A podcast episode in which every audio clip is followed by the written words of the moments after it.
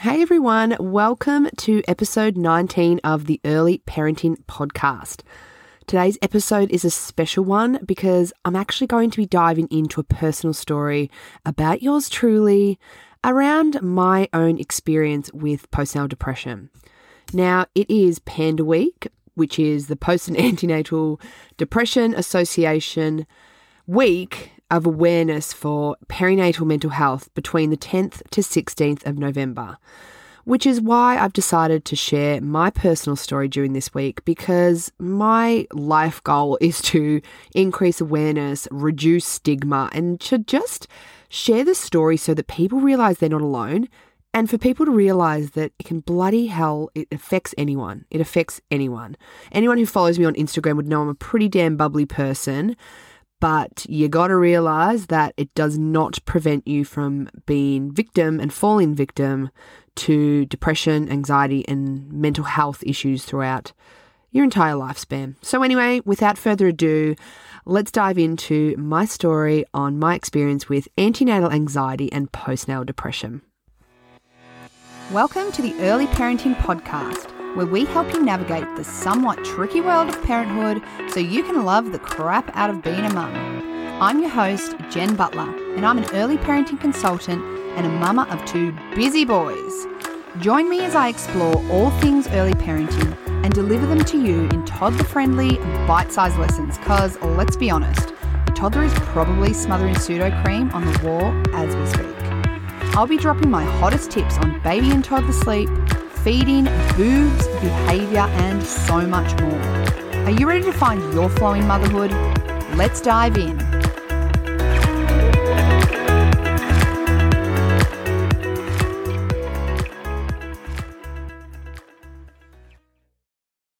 This episode is brought to you today by my free clean sleeping guide that I have on my website.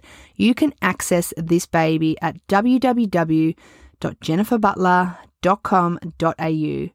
Now, guys, this guide is the first step I take parents through when I'm looking to help them improve their baby or toddler's sleep. You are literally getting free access to the first pillar of my triple C approach that I use to improve baby and toddler sleep. So head on over and download yourself a copy today jenniferbutler.com.au forward slash clean dash sleeping. Okay, let's get into today's episode. Okay, so let's take it back to my pregnancy with Max. I can honestly say that my anxiety started the minute I found out I was pregnant. After the initial excitement had worn off, I began to worry about the health and well being of Max. And I mean, many of us do. We all know that Miscarriage is most common in those first three months, but I was just beside myself, anxious about miscarrying. And I remember that every day I would be touching my boobs, which is so random, but I was doing it because that was my major pregnancy sign that if they were tender, that would mean that I was still pregnant. So my little sister can probably vouch for this of going to boot camp one day and me like massaging my own boobs, filling myself up in the car. Anyway, random shit, but that's what I was doing. So I got through the first trimester and had this blissful few weeks where I thought I was past the worst of the anxiety. Well, that was until I got my first trimester screen results back. Now, my results indicated that while my risk for trisomy 18 and 21 were low, I had markers that were abnormal, and they call those markers low PAPP-A. Now, this was a whole new thing to me because when I was working as a midwife, low PAPP-A wasn't something that was assessed. I'd never heard of it. So I thought I'd jump on old mate Google and check out what it was all about. Great idea, right? Well, you can guess what the outcome of that was. so, what I found out from Googling it was that it was associated with placental insufficiency, fetal growth restriction, and stillbirth. So, that little fact and that little read up that I did basically did me over for my whole pregnancy. I was convinced that this little baby growing inside me wasn't going to survive. I was certain I was going to have a stillbirth. The thing is, is that all my midwife and doctor checks were excellent. He was growing well, he was so very active, and there was no indication of anything going wrong.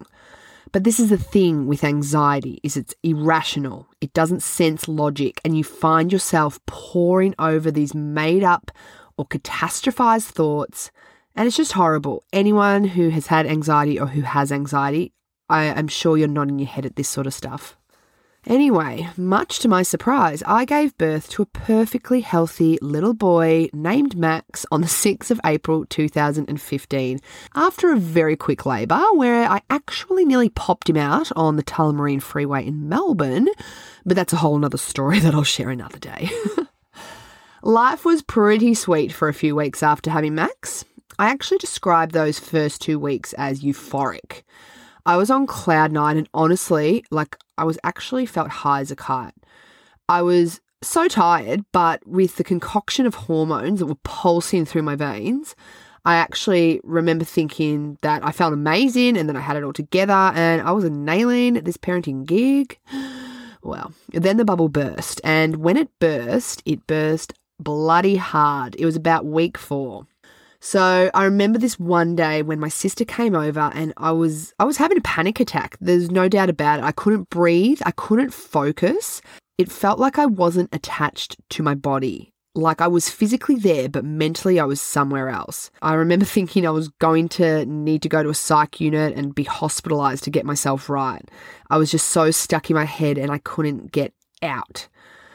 And then, of course, that heavy, heavy feeling like there was someone sitting on my chest and that inability to catch my breath. It was, uh, I'll never forget that day. That was the only real anxious day I can really report in my postnatal journey because after that, it was more the depressive symptoms that kicked in. So, to share a little bit about the symptoms that I experienced with postnatal depression, because again, they do vary between woman to woman or father to father because postnatal depression does not discriminate with gender.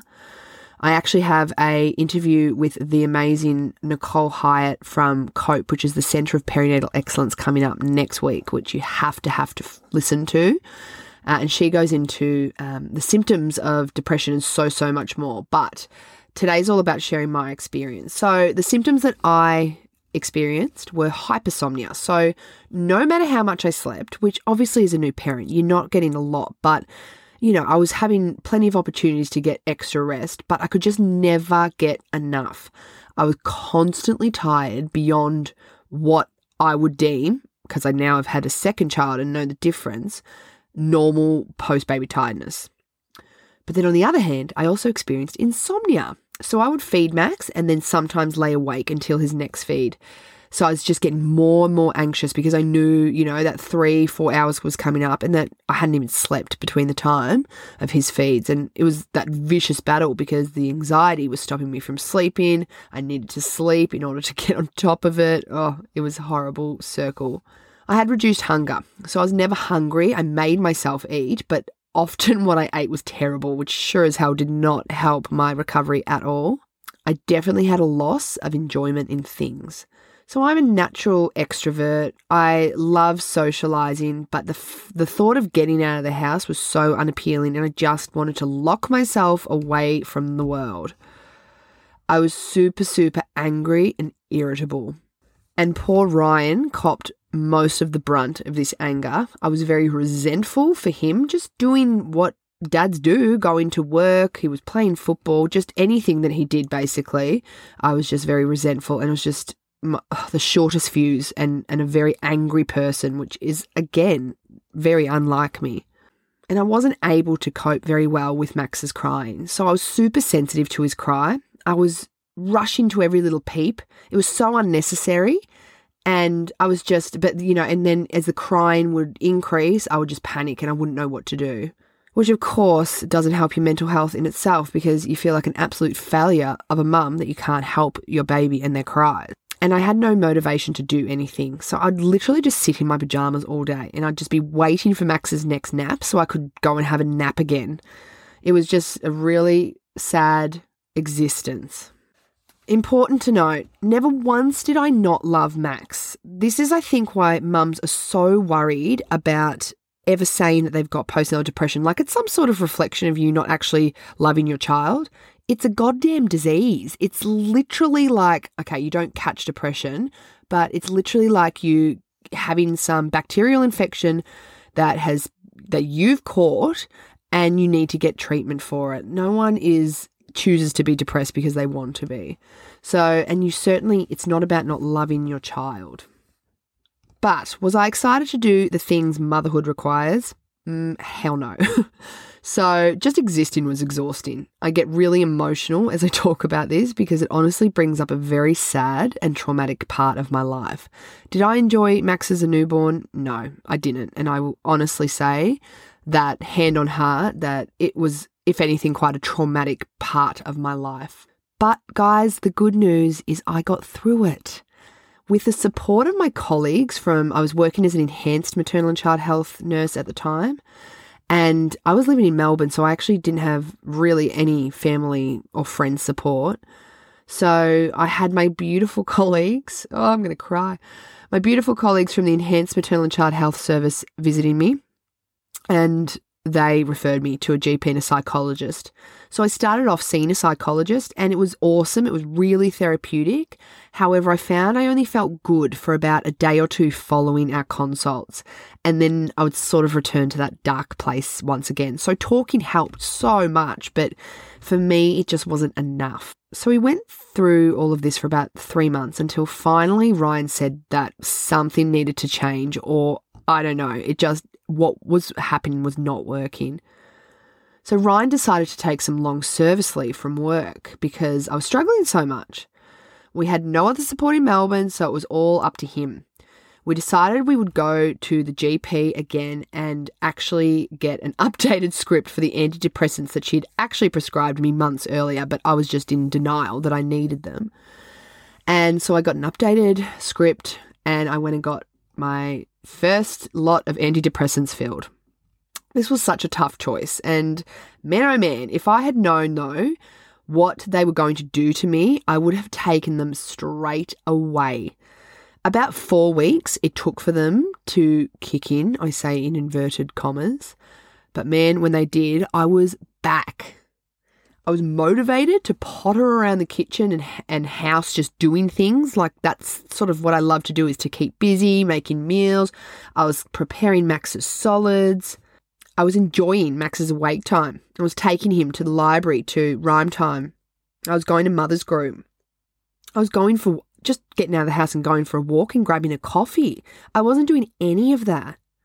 And I wasn't needing to sleep every chance I got and I was better able to read and understand and support Max's cues, and the anger subsided, which was heavenly. It was the most relief I've ever felt in my life. Okay, like probably besides the part when you finish pushing out your baby and finally the goddamn contractions have stopped. But besides from that, yeah, most relief I've ever felt. So my experience changed me. It changed me for the better because it made me a person who realized how tough it is to live with a mental health illness. And if anything, it made me such a better maternal and child health nurse. And guys, to be honest, my experience with postnatal depression is the reason why I'm here right now in my walk-in wardrobe talking to you in a microphone via a podcast. And my the whole reason why I have Jen Butler early parenting support because back then when I was in the depths of despair, there was no one that was really able to offer me the support that I needed when it came to early parenting stuff. So I had amazing support when it came to my mental health, but it was really lacking in terms of someone to look for for reputable advice. And I just remember thinking all the way back then, I don't want any other mum to feel the way that I have. Like technically going into motherhood, I should have I should have been able to kill it. Like I had all the knowledge of a midwife and maternal and child health nurse. Like you'd think that I would have just cruised through things, but you can see and now that you've heard my story that maybe I could have if I ha- didn't have depression or if I hadn't had the anxiety, you know, coulda, coulda, coulda, all of these things that you could have done. But at the end of the day, I did struggle. And I now have both my knowledge and my expertise and my experience in having gone through hell and back to be able to bring support now to mums. And I'm not going to be able to touch the lives of everyone, but I hope to God I can make an impact to the women and the fathers and the babies who I get to work with. So there you have it, guys. I hope you've enjoyed my story. The, as I said, the reason I'm doing this is because I yeah, I want to break the stigma. I want to talk. I want people to be talking about their experiences with depression and don't be scared. And if you don't feel like you, then please go and talk to someone. Like I said, it's Panda Week between the 10th to 16th of November, and Panda are an amazing resource to contact to talk about. They have counselors who you can give a call to and have a chat to over how you're feeling, and they will help to guide you into decisions that you can make next. Because another ugly thing about depression is being indecisive and unable to make these sorts of decisions. And I hear a lot too of, oh, but I have good days and, you know, it's not all bad. And I guess sometimes it's when you're looking at things and realizing that you've got more bad days than good or more bad moments than good moments. These are the sorts of things that you need to think about and and ask yourself is it time to talk to someone? Anyway, guys, like I said, I've got Nicole Hyatt from Cope talking next week on the podcast. It's going to be an absolute cracker. It's so informative and so important for everyone to really get their heads around what perinatal, which is pregnancy and afterwards, is all about in terms of depression and anxiety. So make sure to join me here next week. Thank you so much for joining me. See ya. Thank you so much for joining me in today's episode, guys. I hope that you enjoyed it. If you did, please head on over to your podcast streaming app, whether that's Apple or Spotify, and leave me a review. I want this podcast to get to as many ears as possible so that other mums who might be having the same questions as you can find a little bit of information to help their parenting journey along. And you know what? While you're over there leaving a review, please feel free to subscribe so you don't miss a single one of my episodes. And don't forget to hit me up on my socials Facebook and Instagram at Jen Butler Early Parenting. Can't wait to bring you your next episode. I'll see you back here again then.